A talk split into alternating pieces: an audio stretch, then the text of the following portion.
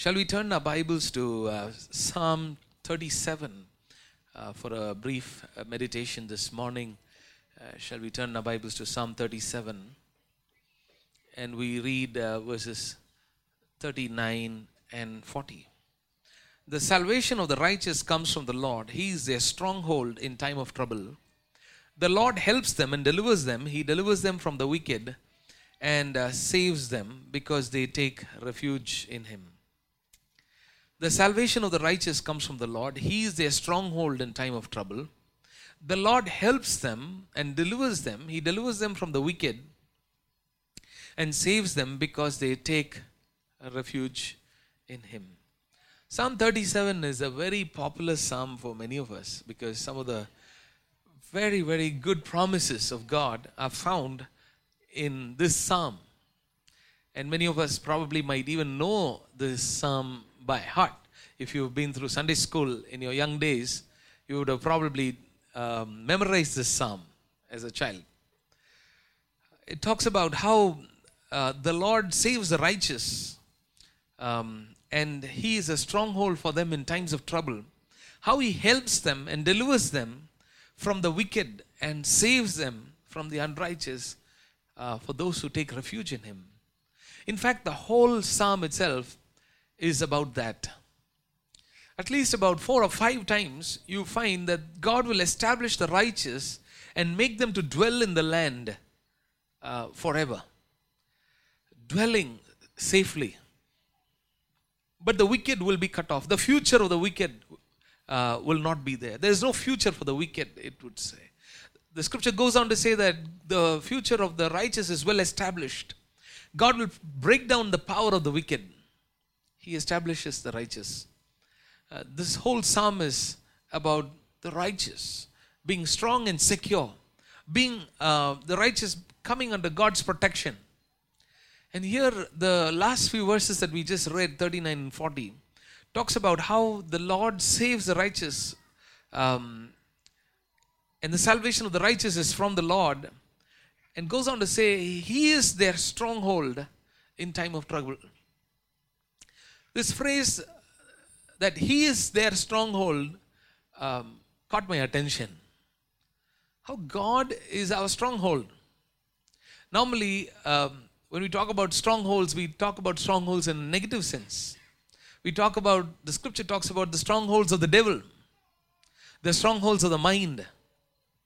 And a stronghold is generally, one of the meanings is that a stronghold is a place of security, a place of safety, a place where people go and hide themselves from the attack of the enemy. It's a place where they get a covering from the sight of the enemy, where the enemy cannot view them, see them. A stronghold. On the other side, a stronghold is also something which is an ideology. This is a stronghold of such and such a party. Because most of such people in this area have a certain kind of ideology and they subscribe to a certain philosophy or subscribe to a certain religion or subscribe to a certain political party. That's a stronghold.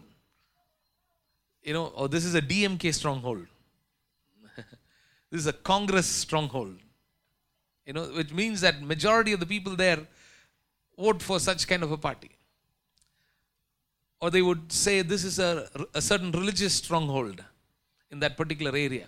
And so a stronghold is either a place where you go and take cover, protection, when there's an attack and you hide from the enemy, or it is also in the sense of where it is a certain philosophy, a certain idea which people subscribe to, which is also understood as a stronghold.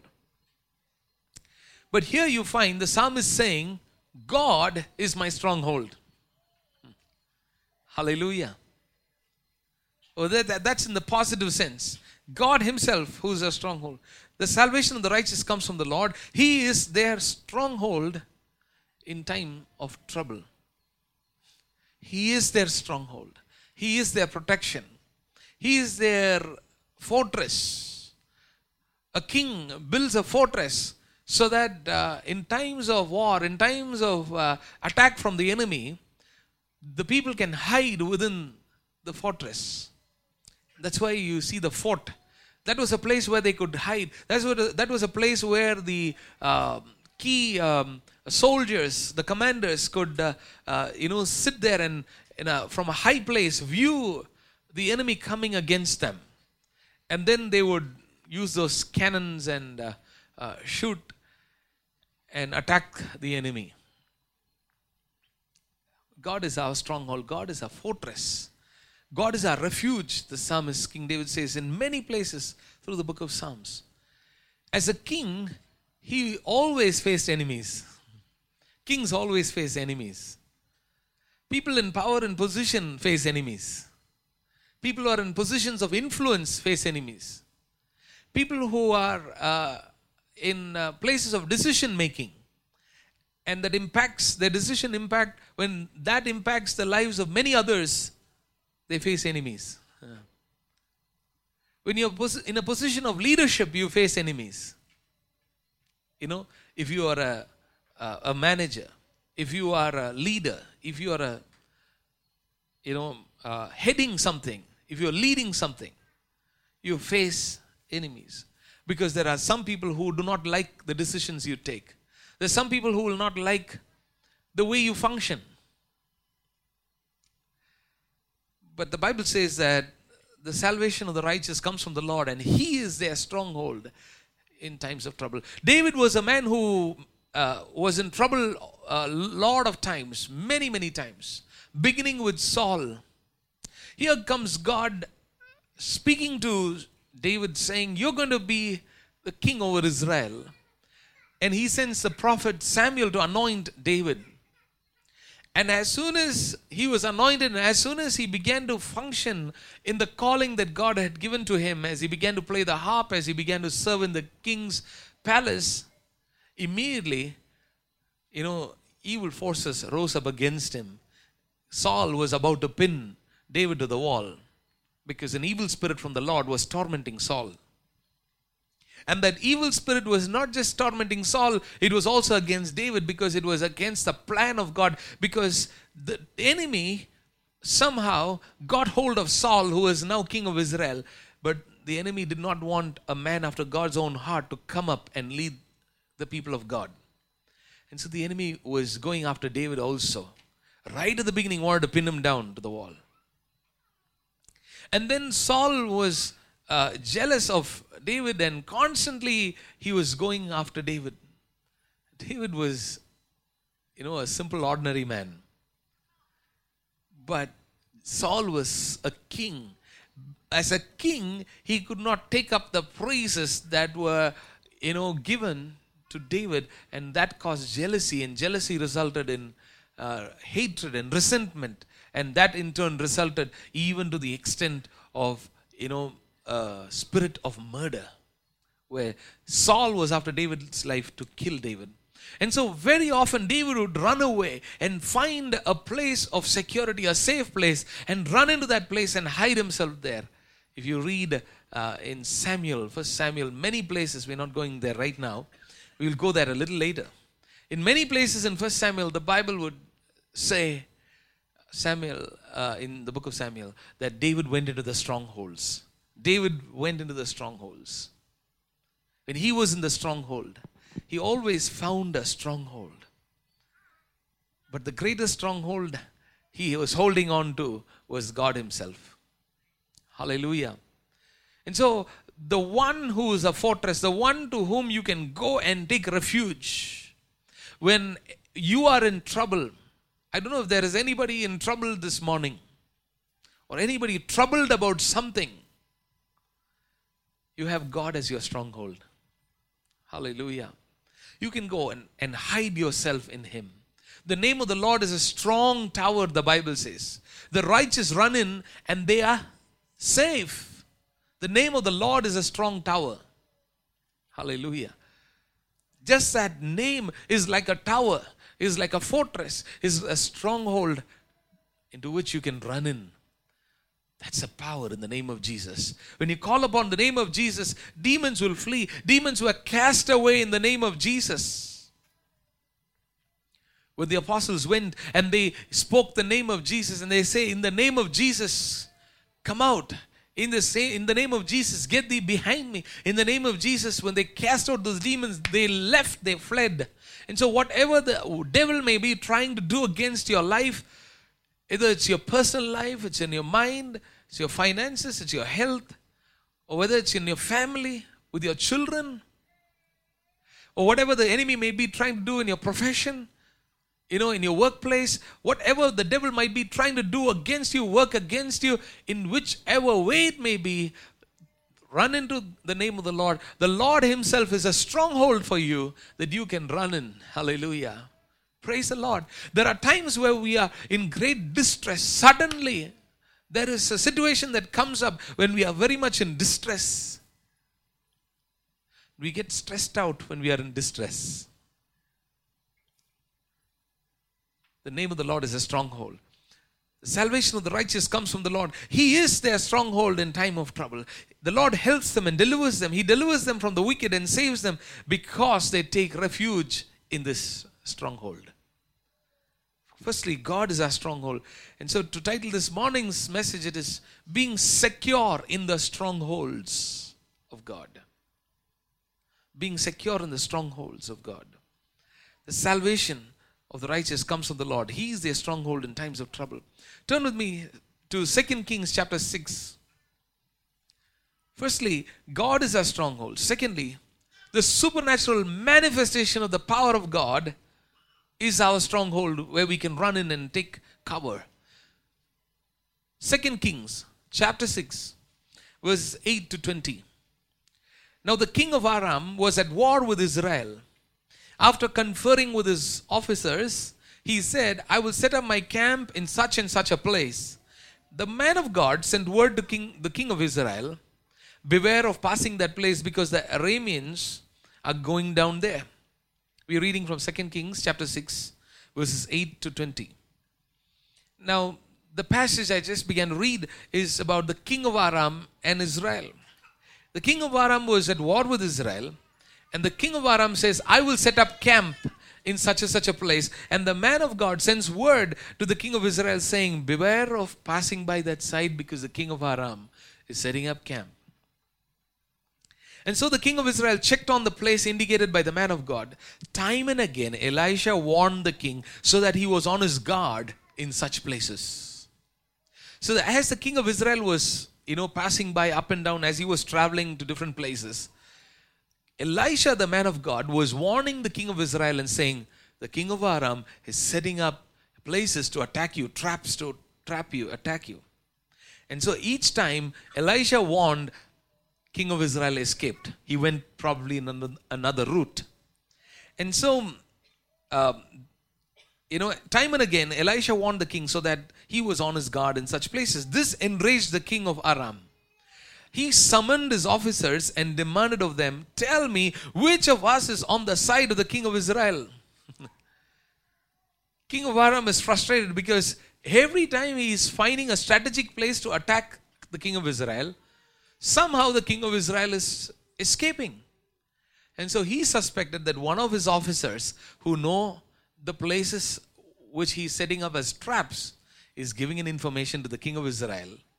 Somebody is a spy from here. Somebody has been put as a spy from there. And somebody has been giving information to the king of Israel so that wherever I go, wherever I set a trap, king of Israel is escaping. How can this be? And so this enraged the king of Aram and he said, tell me which of us is on the side of the king of Israel. None of us, my lord, the king, said one of his officers. But Elisha the prophet, who is in Israel, tells the king of Israel the very words you speak in your bedroom.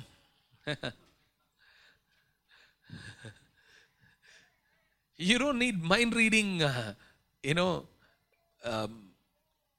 extra spiritual, capacities.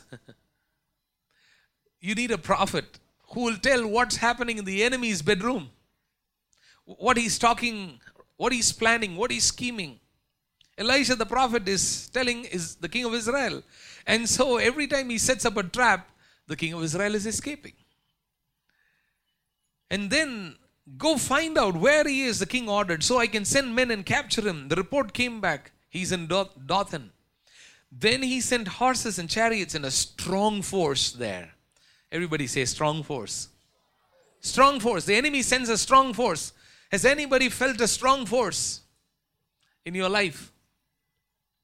A strong force resisting you. A strong force not letting you move forward. A strong force hindering us. Let's read it. And they went by night and surrounded the city where Elisha was there. When the servant of the man of God, that is Elisha's servant, got up and went out early the next morning, and he saw an army with horses and chariots that had surrounded the city. "Oh no, my Lord, what shall we do?" the servant asked. "Don't be afraid," the prophet answered. "Those who are with us are more than those who are with them." And Elisha prayed, "Open his eyes, Lord, so that he may see." Then the Lord opened the servant's eyes, and he looked and saw the hills full of horses and chariots of fire all around Elisha as the enemy came down toward him. Elisha prayed to the Lord, "Strike this army with blindness." So he struck them with blindness as Elisha had asked. Elisha told them, "This is not the road and this is not the city." You see, God enables Elisha to blind the eyes of the enemy forces. It was a strong force, but now the strong force has become blind. And Elisha goes and says, "Oh, this is not the city. You're in the wrong place." In fact, they were looking for him. They came to capture him. And he goes to the enemy and says, "This is not the place." He blinds them. And Elisha shows them, "This is not the road and this is not the city. Follow me and I will lead you to the man you're looking for." And he led them to Samaria. After they entered the city, Elisha said, "Lord, open the eyes of these men so they can see." Then the Lord opened their eyes and they looked, and they were inside Samaria. Even though a strong force was sent by the enemy, there was a stronger force with the people of God. Hallelujah. God manifested his supernatural power by sending forth, horses and chariots of fire all around Elisha and his servant. They were stronger than the strong force that came against them. That's why the supernatural manifestation of the power of God is a stronghold for us where we can go and take refuge in. Hallelujah. Hallelujah. You would never know how God can blind somebody and how God can open their eyes. You would never know how God can bring down an army of, chariots and horsemen and horses of fire and set them around you. Probably you don't know them. And the enemy also can't see. But there's a stronghold. Hallelujah. Hallelujah. There's a manifestation of the presence and the power of God in such a supernatural manner, which is a stronghold. Hallelujah. And so as we heard the word of prophecy that God has put a stronghold for Pranita. Amen. Hallelujah. God has set her in a stronghold that the enemy cannot touch and take away her life. And that's what the enemy wants to do. But we speak together in the name of Jesus that she is in the stronghold of God. Hallelujah. Hallelujah. That the enemy cannot touch her. Hallelujah. This is true. This is not something theory. This is not something which is fictional. This is not something that is just historic and archaic. Something which is ancient. Ancient ideas. No. This is practical. This happens even today. Hallelujah. There are so many people who've experienced such experiences when they were all alone, when people came to attack them. Their eyes were opened and they saw there were many people with flaming swords of fire standing around them. And they were afraid and ran away. Dacoits who came to plunder some people. And because these people were the people of God and they were prayerful people, they had the presence of God and the supernatural power of God manifested. And when they came to attack, they suddenly saw, flames of fire. Hallelujah. Hallelujah. The supernatural power of God will be manifest. And that is a stronghold into which we can run into and be safe. There was a prophetic The prophetic word is a supernatural manifestation of the power of God. The word of prophecy that God gives to us very often, very frequently, is a manifestation of His supernatural power. He's speaking to us. He's promising. He's telling us what He's going to do. He's talking to us about how He's going to protect us. That's a supernatural manifestation, the prophetic word that God gives to us. And Elisha was a prophet. And he knew what God would do. And God did amazing, powerful things for him and protecting him. God enabled him to open the eyes of the servant to see the power of God. And the servant and the prophet were in the stronghold of the supernatural manifestation of God's power. Number 3, the church, the people of God, is a stronghold for God. You might wonder, what is that? We are a stronghold for God. Matthew chapter 16 verse 18 says, I tell you that you are Peter, and on this rock I will build my church, and the gates of Hades will not overcome it. I will build my church. This is the words of Jesus. I will build my church. Church is not a building. Church is not an institution. Church is not an organization. A church is not just a place of worship also. Church is biblically the people of God. A set-apart people of God. And so Jesus is saying, I will build my church. I will build us. He's talking about us. I will build my church all over the world. And that's what Jesus is doing. Setting apart people for Himself. Setting apart people who will follow Him and live by His word. Setting apart people who will, assist Him in setting apart more people for Him, for His kingdom. So that He will reign and rule the hearts and lives of people. And so Jesus says, I will build my church. And goes on to say, and the gates of Hades, hell, will not prevail against it. Will not overcome it. The one thing that the devil cannot ride through, the one thing that the devil cannot overcome, the one thing that the enemy cannot break through is His church, Christ's body, for which He Himself is the head. And so the church is a stronghold for God. Hallelujah. We are a stronghold for God. And those who come and join with us are safe and secure. Because the gates of hell will not overcome us. Are you with me this morning? And so if this morning you are here in the household of God, you are part of the household of God, you are part of the family of God, you are part of the people of God. If you say, I belong to Christ, I give my life to Jesus, you become part of His body as well. And His body is His church, His people. You become part of His body. And there is no disconnection between the head and the body. We are one in Him. We are complete in Him. We belong to Him. Hallelujah. We are His. He is ours.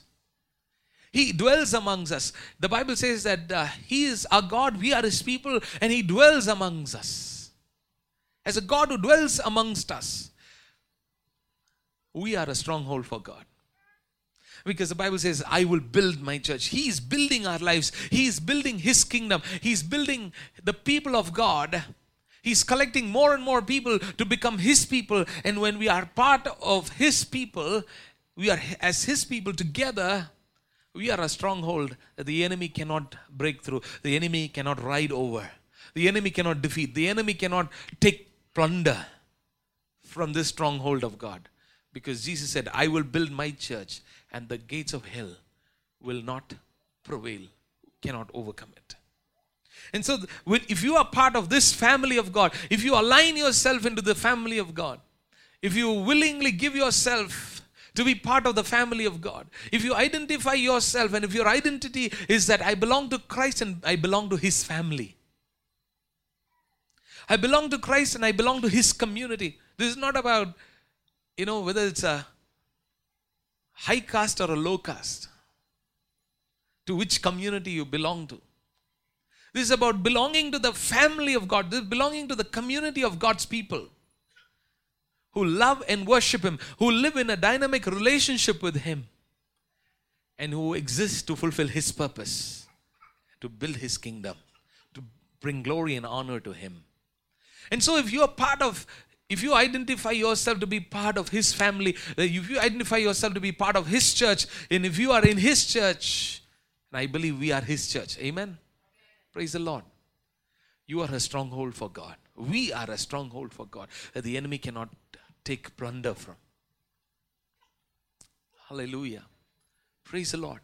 This is amazing. I tell you that you are Peter, on this rock I will build my church, and the gates of Hades will not overcome it. Why? Because the church is God's plan. Church is centered to God's plan for this age. You read that in Ephesians chapter 3 and verses 8 to 11. Turn with me to Ephesians chapter 3 verses 8 to 11. Paul says, Ephesians 3:8, although I am less than the least of all the Lord's people, this grace was given to me. There's a particular calling, a particular task that God has given, assigned to him, a grace that has been given to him to do something, specifically to Paul, the apostle. An apostle is a sent out one on the mission of Christ. Although I am least of all the Lord's people, this grace was given to me. What grace? Firstly, to preach to the Gentiles the boundless riches of Christ. To be an apostle to the Gentiles, to take the gospel to the Gentiles. That was the primary purpose of his life. And then to make plain to everyone the administration of this mystery. The idea of the mystery is explained in the preceding verses, verses 1 to 7. The mystery is the church, which was once hidden, which was now revealed through Apostle Paul. It was a mystery, it was hidden, the idea of the church, that Jews and Gentiles together will become His church, His people, set apart people of God. That was hidden, that idea was hidden.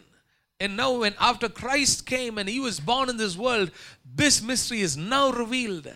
And now Paul has been given this grace as to how this church must function, to explain, to teach the churches as to how the churches must function. And that's what he says. This grace was given to me, firstly, to preach the Gentiles the boundless riches of Christ, and secondly, to make plain to everyone the administration of this ministry. In other words, administration means how do you function? The house order. The Greek word used there is oikonomos. Which means house order, house law. How should be an order within this household of God. How should we function as God's household? What is our mission? What is our purpose? How do we live? How do we function? That grace was given to Paul to reveal that to the churches. Are you with me this morning? So to preach to the Gentiles the gospel. Secondly, to make plain to everyone the administration of the church, for which for ages past was kept hidden in God, who created all things. Read verse 10 and 11. 9, 10 and 11. His intent was that now through the church, the manifold wisdom of God should be made known to the rulers and authorities in the heavenly realms according to His eternal purpose that He accomplished in Christ Jesus our Lord. Now, so His intent, which was His eternal purpose, His intent now was that through this set apart people of God, this plan of God, the idea of the church, the plan of the church and the mission of the church was now being revealed. This manifold wisdom of God, which was once hidden, is now revealed through the church. Even to the spiritual forces in the heavenly realms. Even the angelic beings did not know this plan of God. The plan that Christ is going to establish His church, that Christ is going to call people from the Jews and the Gentiles and everybody in to become a set-apart people of God, that He will build them up. This intent of God was hidden for ages past, which was His eternal purpose, but was hidden to even the spiritual forces in the heavenly realms. But this is now being manifest. You see, so Christ is building His church. When Jesus said, I will build my church, He means what He says. When He says, I will build my church, He is explaining about what it is in Ephesians chapter 3. That this is central to His plan for this world. So the one thing that Jesus is building is the people of God. The one thing that Jesus is doing in this world is to set apart people for himself. The one thing that Jesus is doing in this world is to build his kingdom. And the grand strategy of building his kingdom, the kingdom means the rule and the reign of God in the hearts and the lives of people. The one way he is invading people's hearts and lives and ruling and reigning over them is the grand strategy for that is his church. To build them together as communities of God's people together, against which the gates of Hades will not overcome. Hallelujah. You see this as the central thing, the most important thing, the one thing that God is doing in this world. The one big thing that he's doing is setting apart people for himself. That was his eternal purpose, which he's accomplished through Christ. Through the death and resurrection of Christ, people could come to know him. People could come and be forgiven of their sins. People could come and be in a relationship with him. People would come and join along with him to become his body. And so he's building his body. And that is his intent. That was his eternal purpose. And so here, as I said earlier, we speak of strongholds in the negative sense, in the strongholds of the devil, strongholds of the evil one, strongholds of the mind, stronghold of sin. But here, the church is a stronghold for God, against which the evil one, the devil, can never break through. The devil can never penetrate. The devil can never plunder from the church of Jesus. The devil can never annihilate. The devil can never snuff out his church, Christ's church. This is a stronghold for God. And so if you are part of this household of God, you are a stronghold for God himself. You're a stronghold where God comes and dwells. You're a stronghold where people can come and take refuge. You're a stronghold where the enemy cannot come and attack. And so if you've come and aligned yourself, and even some members of your family are still not yet in Christ, probably they are still not yet part of this community of God's people, the church. Because you have come into the stronghold. You are praying for them. The enemy cannot overcome them. Hallelujah. Hallelujah. You've taken possession of them in the Spirit. You're calling them into God's kingdom. You're loving them into God's kingdom. You're praying them into God's kingdom. You're speaking the word and calling them to come into God's kingdom. Hallelujah. The enemy cannot prevail. Praise the Lord. Hallelujah. Hallelujah. And so it's important that we continue to stay and be part of the stronghold of God, the church. And that's where there is safety.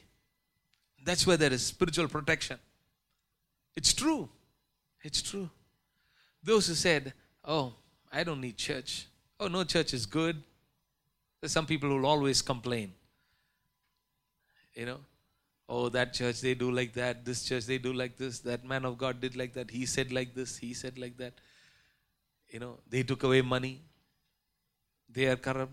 They did all these things. People can always go on complaining about the church and always complaining about people in the church.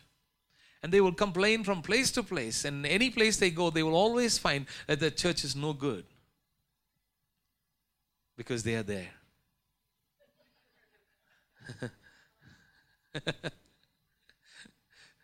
Sometimes that's the truth. But you know, Christ is building his church. Hallelujah. Yes, it's true that we are flawed men. Amen. Hallelujah. As much as you are flawed, I am also flawed. And we all need Jesus. Amen. Hallelujah. But that doesn't give us a license to go on with sin. But we all need Jesus. We all need grace. Amen. Praise the Lord.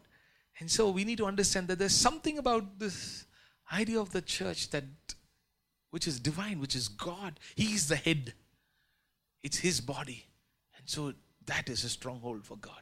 This community is a stronghold. And some people have deliberately said, I will not be part of church. I will do my own spiritual thing by myself. It's just between me and God. I can just watch some TV channels and I can watch some sermons that I like and preachers that I like. And I can take my own communion at home, and I can give my offering online. I can swipe my card, to any ministry that I'd like to, and I can have my own spirituality. Well, Christ is not building a privatized religion. He's building his community, his church. That is his idea, not man-made idea. Oh, somebody started a church. Immediately people go, oh, there he goes, going to make money. If that is actually true, it's one of the most troublesome things to do, to make money. I don't know if you heard it. To start a church and use that to make money is one of the most troublesome things to do. You rather go do a business, which is far less trouble. Better to make money in some better way. It's one of the very difficult things to do. And some people think, that can't be true. He just has to stand up on Sunday morning and speak for an hour. We all work hard Monday to Saturday. Yeah, you can come along with me for a week. Church is a stronghold of God. Christ is building his church, and the gates of hell will not prevail against it. And so be part of his household. Be part of his kingdom. Be part of his Christ people. This is God's idea. This is God's plan. And when you're doing that, you're not going to fail. You're not going to fall. And even if you fall, there will be somebody to lift you up. Hallelujah. If you're straying away from the right path, there will be somebody who will come alongside and draw you back to the right path. That's why we need each other. When you're going through times of suffering and sorrow, we need somebody who will come alongside and comfort us and strengthen us and speak life and encouragement into us. When we're going through times of joys and happiness and successes, we need people who will come alongside and celebrate along with us. At the same time, tell us, don't be proud, you're going to fall. Amen. We need people who will speak the truth in love. That's why we need Christ's community. That's why we need each other. And this is God's design for his world, for his church. And so the church is a stronghold against which the gates of Hades will not prevail. Many kings and kingdoms have risen up against the church of Jesus and have tried to annihilate the church of Jesus. Their kings and emperors have tried to throw the men of God, servants of God, people who followed God into arenas that were where they were fed to hungry lions, and they thought they can snuff out the church of Jesus. It didn't happen. They were burnt at their stakes. They were crucified upside down. But the church of Jesus continues to thrive and live. Hallelujah. Hallelujah. The church of Jesus is still alive and well and is growing around the world. Kings and kingdoms have tried to put it down, but it could never be overrun by any power or work of the enemy. Buildings were demolished. Church properties were grabbed. Pastors were killed. Blood was shed. But the church continues to grow because the gates of Hades will not overcome it. Hallelujah. And so the church, the body of Christ, the people of God are a stronghold of God. Amen. You come and become part of his people and you identify yourself and you say, I belong to Christ and I belong to his people. I belong to Christ and I belong to his community. I belong to Christ and I belong to his church. If you are identifying yourself with his people, you are a stronghold of God. The enemy cannot ride over us. The enemy cannot plunder our lives. We are safe in this stronghold. Number 4, and finally, find your stronghold. Sometimes we can be in a place where we are not in a stronghold. 1 Samuel chapter 23, verses 7 to 14. Before we read 23, let's read chapter 22 and the last verse. 1 Samuel chapter 22 and the last verse, verse 23. Stay with me. Don't be afraid. The man who wants to kill you is trying to kill me too. You will be safe with me. What a statement it is. This is by David. When he was running away from Saul, Saul was after his life, going to kill him. And now Abiathar is the only one who has escaped from among the priests who were put to death by Saul. Because the priests helped David by giving them bread and the sword of Goliath. And so Saul was enraged and he killed all the priests. And only one survived, Abiathar. And he came and he told David, all the priests have been killed. My family members, everybody has been killed by Saul. And David is right here in this place. And he says to Abiathar, come join along with me. Stay with me. Don't be afraid. The man who wants to kill you is trying to kill me too. You will be safe with me. If probably we were there, we would say, the one who is trying to kill you is trying to kill me also. So if you are with me, you will also be killed. And if I am with you, I might get killed because of you. So it's better we don't stay together. You run away somewhere, you hide, I go hide somewhere else. Right? When we play, when the kids play, what's that? Hide and seek. They would not like to hide together. They like to go hide alone. Because when the catcher comes, both of them are going to be, even if one of them, their leg is sticking out somewhere, that's going to show up and both of them are going to get caught. And so David should have said, don't stay with me. It's very unsafe for you. You know, all your family members have been killed. You better run away for your life and stay somewhere safe. Because if you're with me, Saul is going to kill you also. It's mutually dangerous. But he says, both of us are going to be killed. The one who's after your life is also after my life. Come be with me. You're going to be safe. How was he able to say that? That's because he found a stronghold. Hallelujah. He was secure. He knew that the enemy, Saul, cannot touch him unless God permits. Read with me chapter 23, verses 7 to 14. Saul was told that David had gone to Keilah, and he said, God has delivered him into my hands.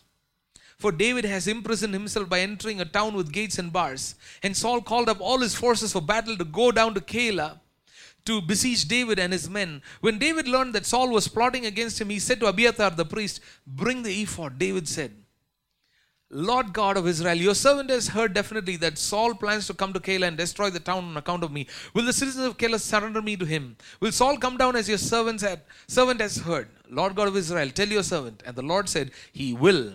Again David asked, will the citizens of Keilah surrender me and my men to Saul? And the Lord said, they will. So clear answer from God. Yes, Saul is going to come and he's going to take control of this city and he's going to destroy the city. They will hand you over to them.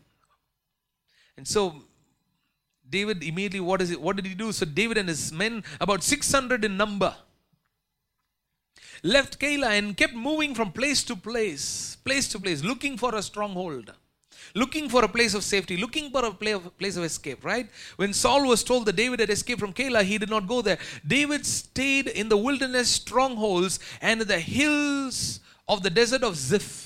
Day after day, Saul searched for him, but God did not give David into his hands. Hallelujah. David went from place to place, to find a place to hide. But he could not find one. But finally, when he came there, he found a place in the wilderness, a wilderness strongholds in the hills of the desert of Ziph. And day after day, Saul searched for him, but God did not give David into his hands. David found his stronghold. But the primary stronghold was God. He inquired of God, where should I go? Will these people hand me over to them, to my enemy? Will the people of Keilah hand me over? Will Saul come and capture the city? David said, yes, they will.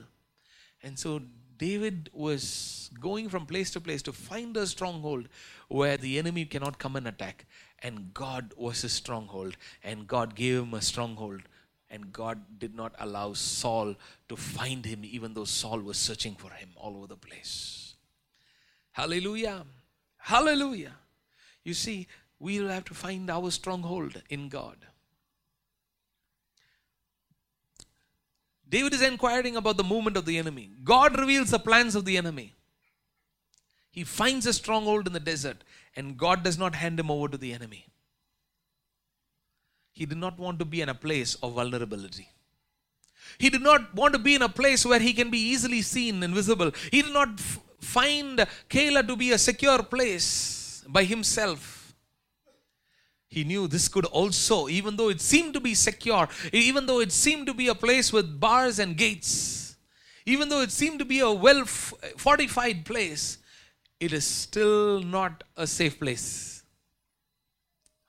There are points in our life, there are places in our life, there are areas in our life where we can easily fall. There are weak points in our life, there are weak moments in our life. And if we get there, it's possible that we can fall and we can come under the attack of the devil. It's possible that we could come and be at a place where we can lose our strength, lose our protection.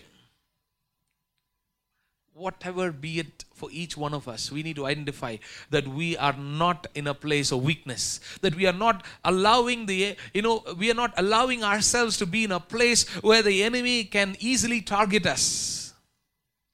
Where you do not place yourself in a place where you can easily trip and fall into a sin or a temptation, where you can easily fall into somebody else's trap. Hallelujah. Somebody who is very close to you, who is very pally-pally with you. And every time you need some money is probably just lending you money freely, very easily, very quickly. And telling you, anytime, take whatever you want. All that is mine is yours. You think, oh, what a friend. What a good heart. And then suddenly one day they're borrowing 50 lakhs from the bank. And they ask for an obligation. Would you sign as a surety? Would you sign as a surety? Because you become very pally-pally. And now they're asking you to sign. This is a point of vulnerability. This is a place where you can crash your whole life if you just signed for the sake of that friendship. And so maybe you may have to make a choice between keeping that friendship or signing these papers. Amen. Do you get what I'm saying? And so there are times where we will have to ask God and see what and find your stronghold, find your strength, find your place of safety, find your place of protection. If you go along with somebody, maybe there is a possibility that there is something that can happen. There is something that they might do which is not right, which is not good, which is not healthy, which is not helpful, which is harmful. Maybe we would have to be finding our stronghold and being safe. Keeping ourselves safe, keeping our family safe, keeping our children safe. We need to find strongholds that we can be secure in. And only God can protect us as we find our strongholds in Him. Hallelujah. Hallelujah. The enemy might be setting traps. The enemy might be looking for the weak spots. The enemy might be placing those blind spots.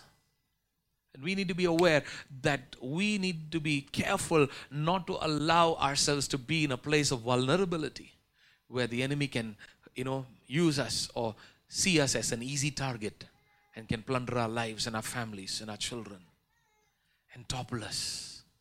There can be moments of good, intentions but bad consequences. We can have good thoughts, good intentions, but which things that we do can result in bad consequences. And so those are the points of weaknesses. Those are the points of vulnerability.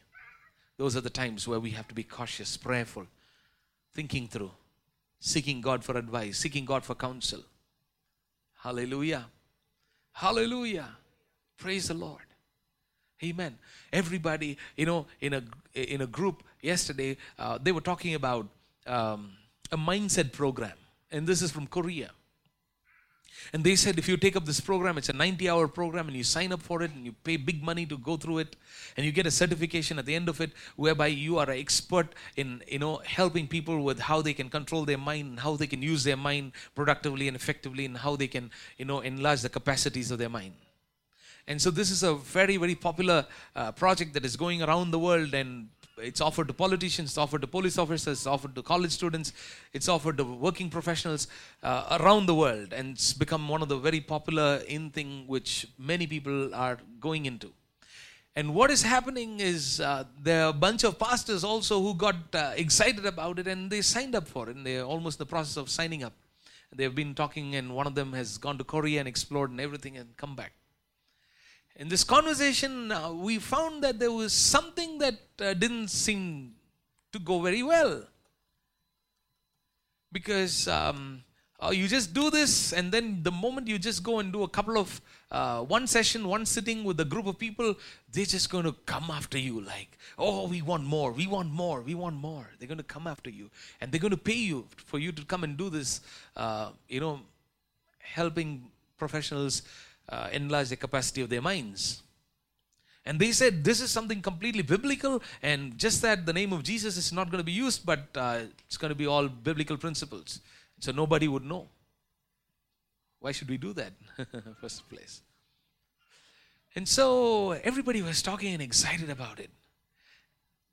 And then after the meeting was over, one of them went back home and investigated a little bit into it and found that it was a cult group. It's a cult who's propagating what they're doing, their false teachings, through this mind program and presenting them in a very nice way, packaged it so well that, big time people, CEOs of companies, founders of universities, deans, vice presidents are attending this program. You see, and as they were talking about it, one of them kept protesting, and one of them kept saying, no, we don't need all of this. I think that man had the Spirit of God. Hallelujah. Hallelujah. He found a secure, safe place in this group and said, hey, this is something we should not buy into. We should not be taking this into. But it never sounded anything bad. It sounded good. It said, like, once you start doing this, you're going to get access into impossible places and to high positions, people with high influences, and through that you can share the gospel with people. It sounded good. But it's a point of vulnerability. It's a point where you can fall, where a person can lose his life, where he can go away from the truth. This is a place which is a trap of the enemy. But it comes packaged in a very, very high-flown level. It's a very expensive course to go through. It's a high-level certification that you get. And they've branded it so well. But it's fundamentally a cult group who is doing this. Thank God that God exposed this to us last night. And so we started alerting those guys who have thought that this is a great program to go through. Amen. And so the enemy comes in different ways, very, very subtle ways. He comes through intellect. He comes through intellectual stuff. He comes through a white-collar job. He comes through many, many different ways, in very subtle ways, in forms of training. This is a training to enlarge your mind and your capacity of thinking, and who would say it's bad, it's wrong? No. But the ones who are doing it is a cult group. But that's completely concealed. It's secret. Nobody knows that. It's presented in a different way. And so even if you're taking up a course, even if you're going through a program, a training, it looks so simple on the outside, isn't it?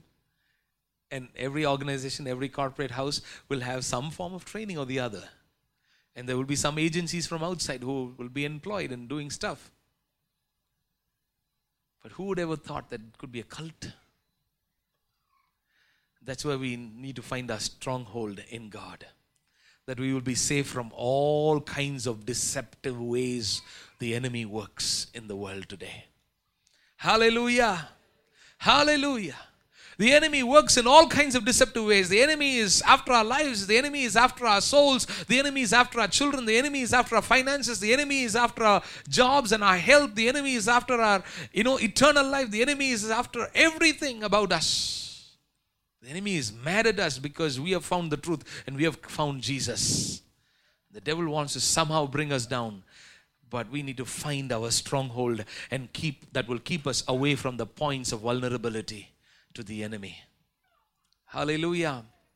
Praise the Lord. so that we will not become soft, easy targets for the devil to trap us in some way. May God protect us and help us to have our strongholds. Amen. Let's pray. Thank you, Jesus. Thank you, Lord. Thank you, Jesus. We want to have you as our stronghold. The salvation of the righteous is in the Lord. And He is their stronghold in times of trouble. Hallelujah. God is our stronghold.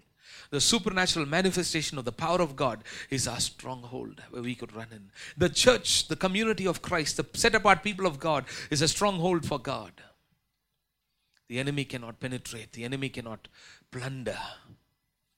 The enemy cannot take control. The enemy cannot take charge, because this is a place where Christ dwells.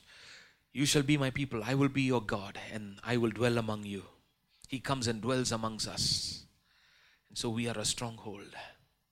Hallelujah, hallelujah, hallelujah, hallelujah. Would you start praising and thanking God, because God is our stronghold. We need to find our stronghold and keep our way from the points of vulnerability where we can be easy targets for the enemy. Oh God, we pray that you will help us always to find our stronghold.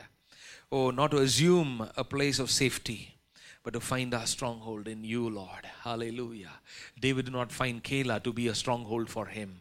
He prayed and asked, Lord, is this a stronghold? Is this a safe place? Will I be secure here? Hallelujah. Is this a place of escape? Oh God, hallelujah, no. God said no, hallelujah, this is not a stronghold. But the city was not a stronghold, but the desert was a stronghold. Hallelujah, hallelujah, hallelujah. Thank you, Jesus. Thank you, Jesus. The city was not a stronghold, but the desert was a stronghold. Hallelujah. You'd always think that a city is a stronger place, a safer place, a gated place. Hallelujah. Amen, hallelujah. Praise the Lord, hallelujah. But God was giving him a stronghold in the desert. Even in the desert, God will give you a stronghold. Hallelujah. Even a wild place, even an uninhabited place, God will be a stronghold. You will find safety even in what seemed to be very insecure, what seemed to be slippery ground, what seemed to be, a place where you think that nothing is going to be secure and safe is a stronghold. You can find that place. Hallelujah. Hallelujah. You might think you don't find any support from anybody around you. There's nobody supportive, nobody encouraging, nobody strengthening you, nobody giving you support and joy, nobody giving you all the help that you need. But God is your stronghold. Hallelujah. Hallelujah. You will find a stronghold even in the desert.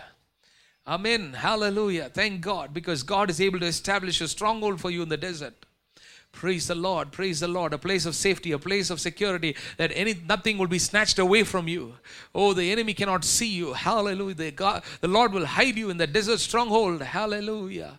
Hallelujah. Praise the Lord, praise the Lord. Hallelujah. Thank you, Jesus. Thank you, Father. We pray that you will put a hedge around everyone and keep us in the stronghold of God. Hallelujah. Help us to find our strongholds and escape the vulnerable moments of our lives and the points of our lives, that we will not become easy targets for the enemy to be manipulated and to be abused. Hallelujah. To be misused and to be ridden over, to be taken captive. We will not allow the enemy to take captive of our lives. We will not allow the enemy and the wishes and the dreams of the enemy and the schemes of the enemy to take captive of our lives. Hallelujah. We will find our desert strongholds and be strong for God. Hallelujah. Hallelujah. And be secure in God. Thank you, Jesus. Thank you, Lord. Thank you, Lord. Hallelujah. Hallelujah. Hallelujah. Praise the Lord. Praise the Lord. Brother, sister, oh, you are under the stronghold of God. Hallelujah. No man can touch you. No evil spirit from hell can touch you. Hallelujah. No wild scheme can overcome you. Hallelujah. Praise the Lord. Praise the Lord. Praise the Lord. Thank you, Jesus. Thank you, Lord. Thank you, Father. Lord, we pray a blessing upon every one of us. Keep us in the stronghold. Hallelujah. Thank you, Jesus. We give you all the glory. In Jesus' name we pray. Amen.